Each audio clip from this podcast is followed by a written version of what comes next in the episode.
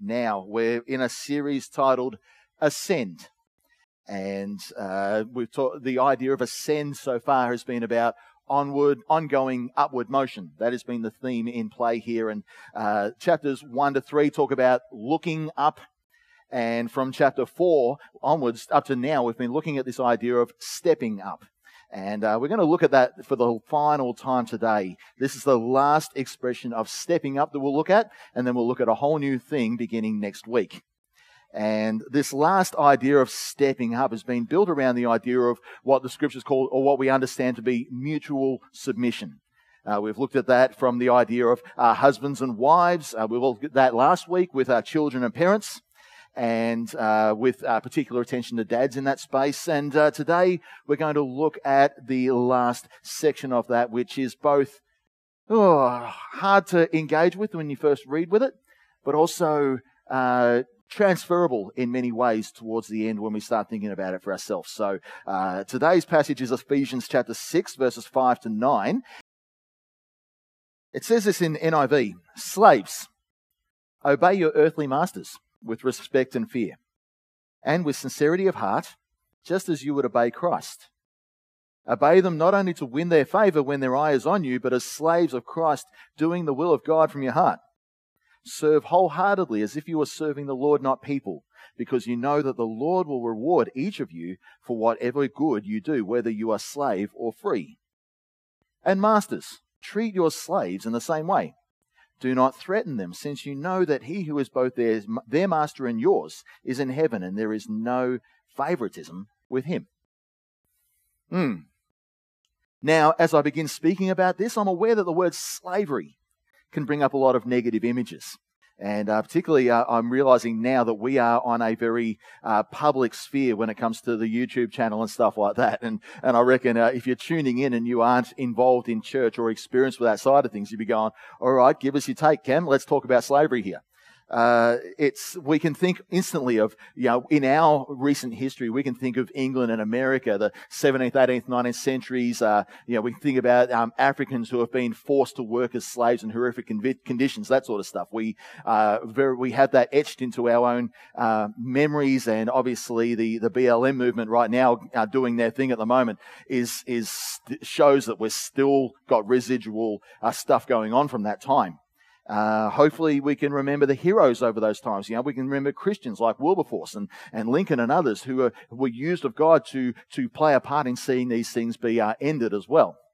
Uh, beyond the New World era of slavery, we also know there's a modern slave trade in play as well. And, uh, you know, some are forced into hard labor, others to the, to the sex trade and other avenues as well. We know that.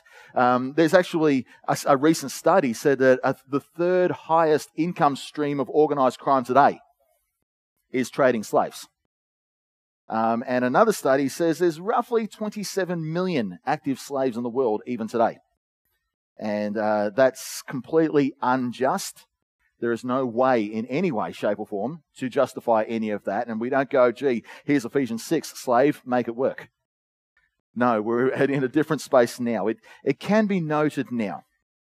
In the time that this letter was being written, that things were a little bit different in the economy of Ephesus at the time. Slavery was very common throughout the, the, Roman Empire at the time. 30% of any major population was said to be a slave population. And uh, many were acquired as spoil uh, or given to someone to cover a debt, or people, if they got, said, you know what, I've, instead of their version of bankruptcy, was to actually hand themselves over to be a slave at times too, to go, you know what, I can't keep up. I'm, I'm in over my head. I'll work for you and, until I'm free again. So there was a bit of that going on as well. Uh, they res- represented a degree of cost. So as a result, for the most part, our slaves were in fact looked after in that setting. Uh, there is evidence that many received educations in that slavery time. Uh, they weren't all just house cleaners or mine workers or farm workers or you know, uh, these sorts of things. We know a load of professionals emerged from slavery. Uh, slaves did include physicians and teachers as well as tradespeople and craftspeople as well. Uh, some ancient writings indicate that an educated slave equaled a motivated slave. Uh, a motivated slave who knew that they could purchase their freedom would work hard for their master. And uh, so education to an owner was seen as a good investment. Uh, and in many cases, slaves received a remuneration which was called a peculium. It was, uh, and it was not a racially motivated industry. The, the slave trade, the slave, well, industry, if you want to call it that, actually involved people from all walks of life. So the idea of slavery was not nearly as much frowned upon like it is today, and and uh, most households in Ephesus would have had at least one slave uh, at the time that Paul was writing. Some people put themselves out there to be a slave, even if they didn't need to be, if they were born into the wrong family. Or so much so that he ended up putting a rule in place that you couldn't actually become free until your 30th birthday. So just think about that. By the time people were 30, they were actually made free of their slavery. They were many times they had paid off the debts they owed, or they had done the work they needed to do in order to be free of that that that side of things that would make them slaves in the first place. There was definitely abuse going on in amongst all that too. There was sexual abuse, there was uh, physical abuse, there was there was uh, abuse of power for sure. And uh, some wanted slaves just so they could have bragging rights and go, "I've got slaves. Hey, I've got the power trip." Um, all of it, we have to agree, was to some extent exploitation.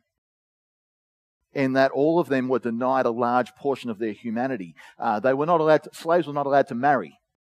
Slaves often weren't allowed to keep the children they might have reproduced. Uh, they, they were uh, not allowed to be citizens, of course. Um, but at the same time, it was conceivable that it wasn't forever in their settings. We also note here that, that in Ephesus and in 1 Corinthians and in Colossians and others, that slaves are able to populate churches and engage in faith. Uh, if they were addressed in these letters, here, Colossians and others, well, it's because they were present in those churches. It wasn't a vicarious, oh yeah, t- tell the slaves, just you know, th- throw throw some stuff their way. It was actually that they were present and engaged in the church. There are some in our modern time who have criticized Paul for not outright condemning the practice. But we do see some parts where he makes mention of the slavery issue. In 1 Corinthians 7, he calls for the church to not enter that arrangement if possible. You know, if you're in, you know, if you're getting into debt, do all you can to avoid going into slavery. All right, he definitely talks about that side of things and also encourages slaves. If you are, if it's in your power to become free, if it's in your power to, to pursue freedom, then do that with all your might. Definitely, you do not want to remain a slave if you are one, and you don't want to become one if you're not one. His letter to Philemon was all about forgiveness and actually granting a runaway slave his full freedom. Treat him not as a slave, but as a brother when he comes back to you. We see in 1 Timothy chapter 1 that he names specifically slave traders as workers of evil. All right, so he's not, he's definitely, we've got a, a line there, one does not cross in this economy. I'm not convinced that he was ever in favor of the practice. But I also believe Paul's approach when we go, well, why didn't he make moves to kind of eradicate it or any of that? Why wasn't he the first Wilberforce or any of that sort of stuff? I believe Paul's approach to kingdom living was all about blooming where you were planted. Paul never called for the church to overthrow, overthrow the system because the church was the minority in the block back when, when, it was. They were the 51st religion on the block in Ephesus. They were the, they were the small group. They were the ones hated by the Roman Empire. They, they were not in this time, not in that first century space, able to have a voice in the empire. You know, it's not like the West. We look through a Western lens now. We look through the church now and its voice now and we go, well, why didn't Paul work towards that then? But they were the absolute minority group in the Roman Empire. They were the persecuted group. You know, when it says to speak up for those who can't speak up for themselves, well, they were the ones who can't speak for themselves. That's the reality of the church in the first century. They were, had a vicious dictatorship that didn't want anything. They called Christians atheists because they didn't understand a thing about them. And, uh, and instead, the church in the first century would be called to seek out ways, to actively look for ways to bloom in the places where life before Jesus had planted them. Yeah, and to creatively engage with the world around them from that position. And wherever they found themselves, whether it be in a position of slavery, whether it be any of those spaces, demonstrate the value system of the kingdom of God right where you are. This was definitely true in first century politics. They were nowhere near positioned to do stuff like the West is today. It's true in a family setting. It was true where Paul was writing from. He was in a prison cell when he's writing this, remember that?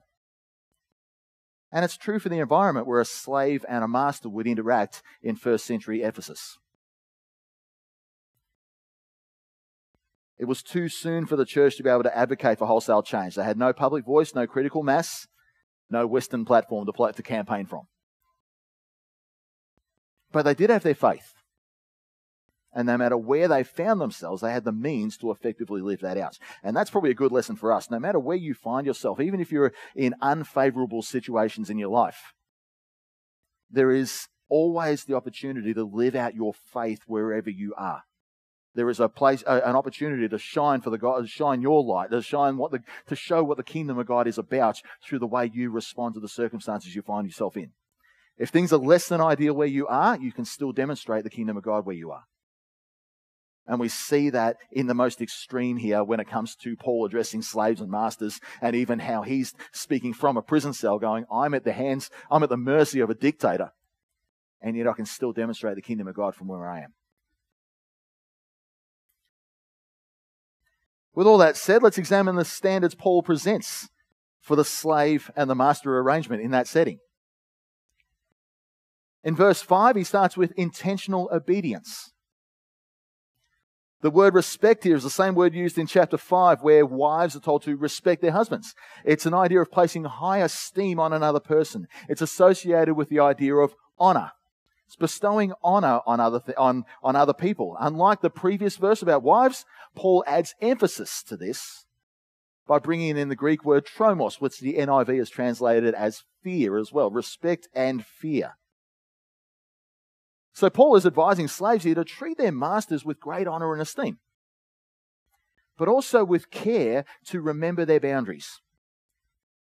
They may have greater status in the kingdom of God, but your master may not be in on the program just yet. And in verse 6, we see a reminder to maintain personal integrity. Slaves were to be obedient at all times, not just when the master was watching. And this was simply because the greater master is watching at all times. Integrity for a Christian slave was a vital heart issue. We see this repeated in Colossians. We see this enacted even in the Old Testament with people like Joseph, who was actually forced into slavery in Potiphar's household and still excels in what he does and becomes a leader of the house. And then there's a little thing called excellence. Paul instructs the Christian slave to bring nothing but their personal best to the settings in which they're being forced to work. Paul calls this working as to the Lord. That's a picture of living up to what Jesus would expect them to accomplish in that setting. If Jesus was their boss, if Jesus was their master in, in earthly settings, what would your work standard look like? By approaching work in such a way, a slave would essentially be guaranteed of exceeding the expectations of their master. If, you, if you're living up to the expectations of Jesus, then surely you'd be exceeding the expectations of your earthly master. The old theologian John Stott wrote this Once Christian slaves were clear in their minds that their primary responsibility was to serve the Lord Christ, their service to their earthly masters would become exemplary. Then Paul turns his attention to Christians who happen to be owners of slaves. Now, in that time, this was in fact a thing. There were Christians who owned slaves in the Ephesian church. It's interesting to note here that Paul's instructions are not, Masters, what are you even doing? Free them all. It would actually cause a lot of trouble if you were to kick them all to the curb. What would those people be doing with their lives once that happened? If they didn't know better, they'd be attached to another master. And Lord knows what would happen to them. It was a very different economy we're working with here. If these people were treating these people well and paying them well, where was their workforce going to come from if they actually kicked them out or said, be free?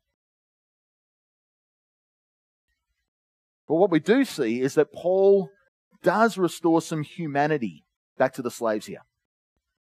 Even if the government doesn't give them their humanity, even if the government says you're not a citizen, they are a citizen of a greater kingdom. So give them their humanity back. Treat them better. In this passage, it starts with a mindset of mutual treatment. Paul tells masters to treat their slaves in the same way. This means those who seek respect and integrity from their slaves are to offer this first to those in their employ. We then see a clear warning against the abuse of power here. This entire teaching on submission to each other acknowledges that there are levels of authority in life uh, husbands over wives, parents over children, masters over slaves. But in every case, Paul is, is careful that those in the more authoritative role are aware of their responsibility to not abuse the role they hold. It's not about flaunting power, but lovingly leading others with integrity and respect. The idea of threatening a slave was about misusing power, using tactics such as intimidation or manipulation. And such behavior leads to relationships that get weaker and weaker. And that's not what a Christian master is all about. It's supposed to be building in relationships, not diminishing them. Have relationships in all settings that honor Jesus. This is true in the home, it's true in the workplace, true in the church.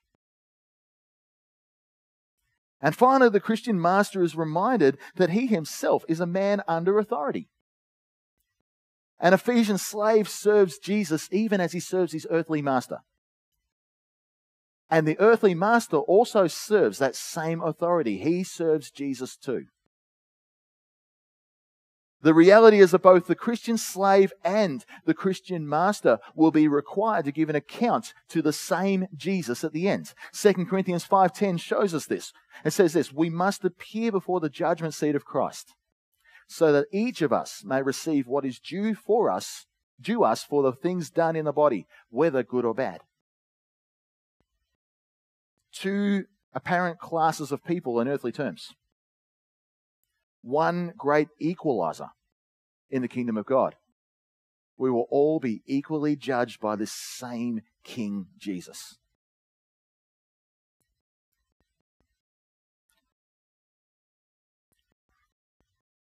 To me, this puts all on notice. No matter what we believe Paul's stance on slavery to be or not, that sort of verse definitely creates a sense of equal footing in the most ominous way for all.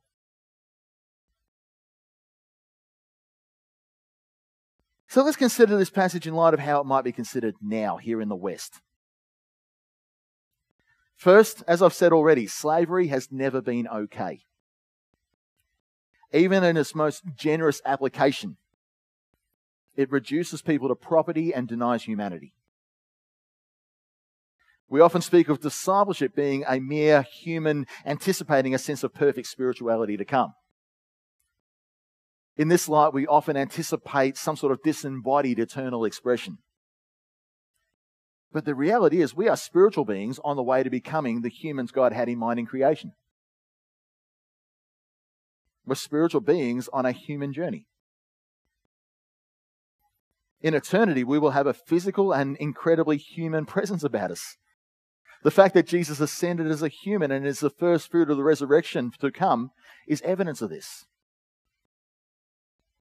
So anything we do in this world of Christian ministry needs to be increasing the value of humanity, not taking away from it and dehumanizing people like slavery does. Side note, in light of all that we've talked about with mutual submission here, men, we also dehumanize women through abuse. So expecting submission without sacrificial love on your part is wrong. We dehumanize kids when we demand obedience but don't behave in a way worthy of that respect you crave. I've seen Christian men make demands on women and children without playing their part in this. Sometimes the idea of wives submitting taps into some sort of primal misogynistic part of abusive men. I actually saw this firsthand many times in my teenage years in the first church I was in. If we're not careful in church, we can become a harbour for abusive and dehumanizing behaviour, particularly if we don't ensure passages like this are properly understood. End of side note. Today's passage does not help modern Christians work through a slavery master relationship. There's no excuse for a slave to exist now. The Christian voice has, be, has a presence now that it didn't have back then. Our ministry today is one of making, is not one of making this work because we've got no choice. The positioning of Christianity in the world today ensures that we can echo the call of Proverbs 31 to speak up for those who can't speak up for themselves. But the Ephesian economy of slaves and masters is for the most part different to that arrangement. And there is a lot of similarity in the Ephesian economy to our arrangement of the employee employer setting.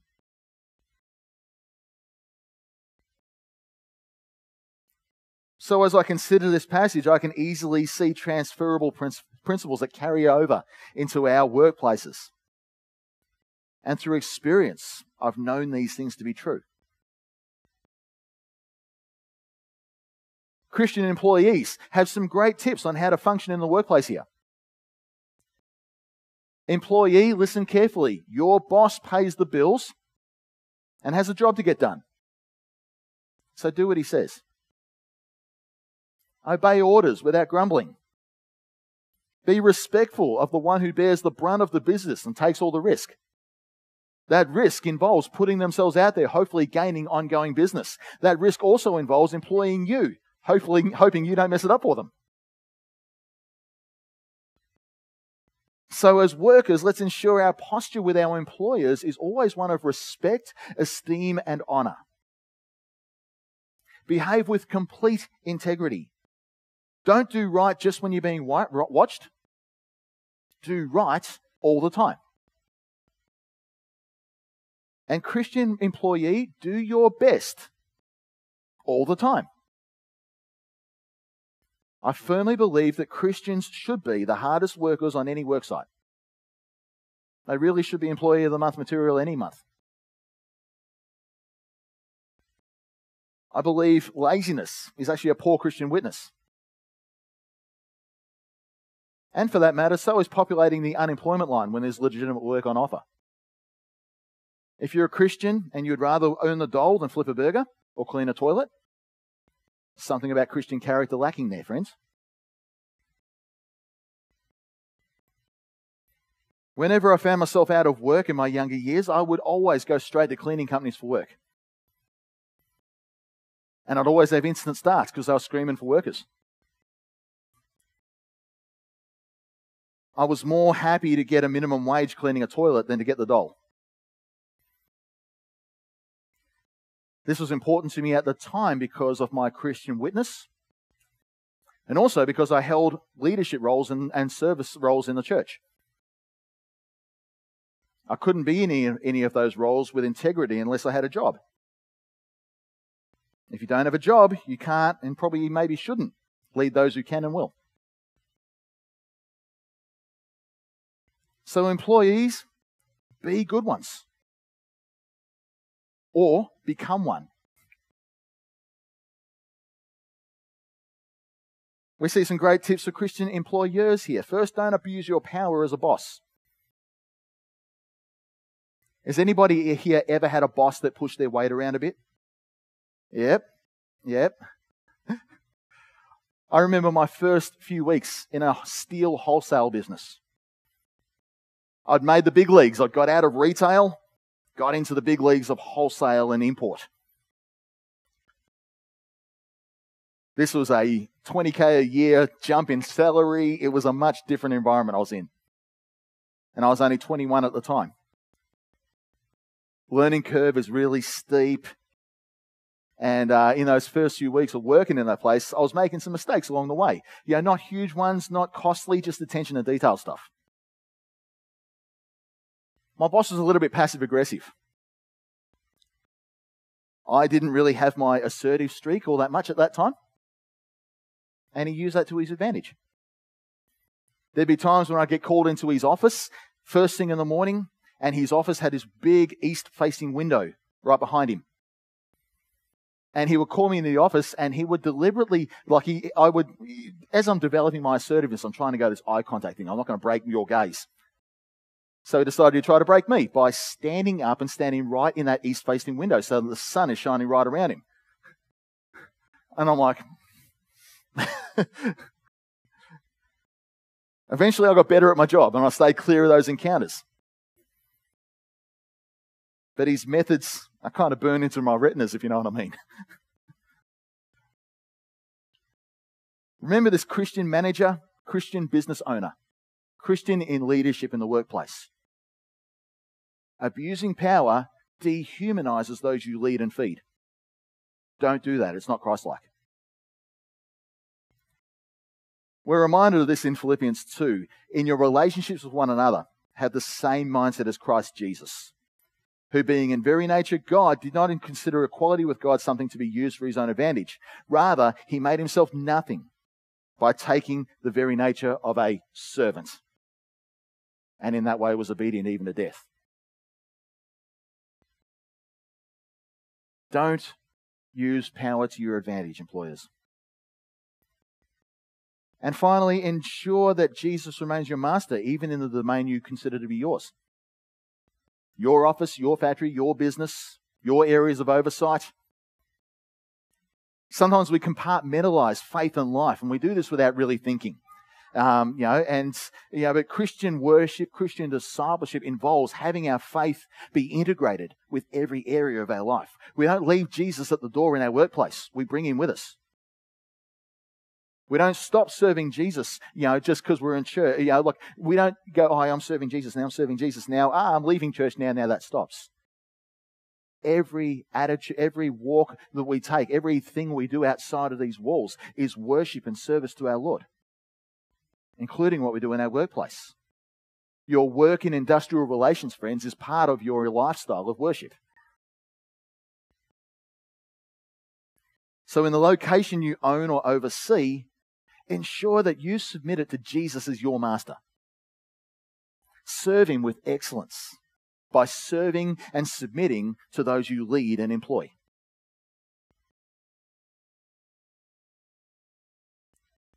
So let's consider some real quick questions right now. First, how does our place in the workplace reflect the ministry of Christ in and around us?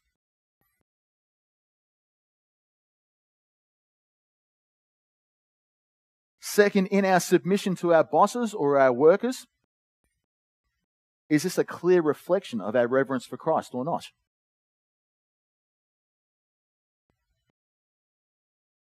Is there integrity and excellence in our work ethic? Is there fair treatment? And would people believe you were a Christian if they only had your career time to judge your faith expression? Would people believe you were a Christian if they only had your career time to judge your faith expression?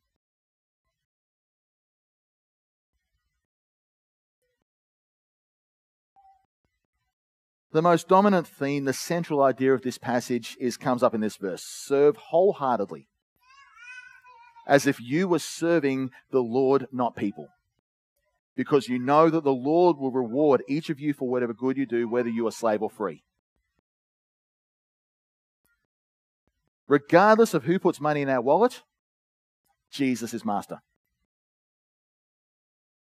Let's keep our focus on that, friends.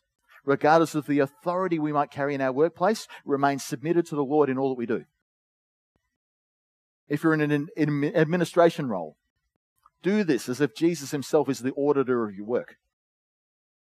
If you're a janitor, do your job as if Jesus himself is about to use the toilet you're cleaning. If you're a chef, cook as if you're preparing a meal for the Lord. If you work at McDonald's, flip those burgers as if Jesus is about to order a Big Mac. If you do night fill, make every label sit to the front so Jesus can see and reach what he came to purchase.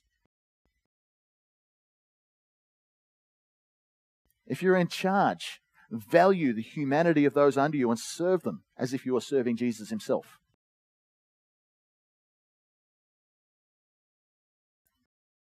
Massive, tangible challenge in what Paul has written to us to explore this morning, especially given the economic climate we find ourselves in now. Friends, the very first time I began to work on a theology of work, was when I actually started becoming a full time employee myself. I was 16 years old. I'm soon to be 46. And I was actually in that space where we were in the middle of that recession we had to have. It's the early 90s, and everything's in recession, and I'm quitting school early, and everyone's saying, Don't do that, you will never work. Apparently, my age group has the highest level of stress and is some of the most at risk of mental health stuff, particularly men my age are actually right now uh, one of the highest risk factors of, of self harm and all sorts of stuff in this, in this country. And they say it stems from how we learn to function in that particular time frame. Right now, we're in a very economically, you know, unstable place right now. We know that. But I believe Look, I quit school early, so did a number of my friends. I got employed quickly and kept my job, while these other guys did not. I believe the principles I've learned out of Scripture, even in the idea of slaves and masters, has over the years done me in good stead. And even while the world around me has been uncertain, God has always been faithful with my income and my employment. I've never claimed a dollar in my life. I've never, I've never been unemployed more than a week in my life. And I've always found God to be faithful as I've learned to understand that I'm serving Him in everything that I do. So I can only say this, friends. Be, right now, we are, it's an unstable time. But right now, let's serve our employers without grumbling. Let's be the first ones to turn up at our workplaces. Even if you're on JobKeeper and getting minimum wage right now, be the first to turn up. Be the last to leave. Be the people that work the hardest. Be the people that stand out from the crowd, not because your boss is watching, but because Jesus is watching. And the Jesus who is watching at all times will ensure that you are rewarded for that. I believe the people with the work ethic, the people that stand out in the name of Jesus and serve Jesus in their workplaces in this time, with integrity and respect, are the ones that will actually be at the end of all this time, the ones still employed, still holding on to their pay packets. I have known this to be true. I've been in church for a long time, and in the midst of all that, you know, I, look, every I, I, was in a church when I first, in that time in my teenage years, and the 16 year olds and that, where all these people were coming off the street, getting cleaned up in a matter of weeks, completely unemployable, no prospect people, suddenly in Jesus, learning how to prioritize their lives and worship and that sort of stuff, finding jobs and actually becoming exemplary employees in that space and holding on to their jobs when other people were not. So I can only encourage you as a church at this time, let's be the godly example that our workplaces need at this time. Let's serve in those spaces faithfully. Let's pray for our bosses, knowing that they're obviously and going to be under a lot of pressure right now. If you're a business right now, invest in your staff like never before serve them, you know, uphold them in prayer, um, you know, cut them some slack, understanding that their stress and your stress are not too dissimilar. And let's be, as Christians, exemplary bosses, exemplary employees. And I can believe out of that the Lord will shine his favor, his hand, put his hand of favor on us as we do that. So let's serve the Lord in all that we do and be faithful with that.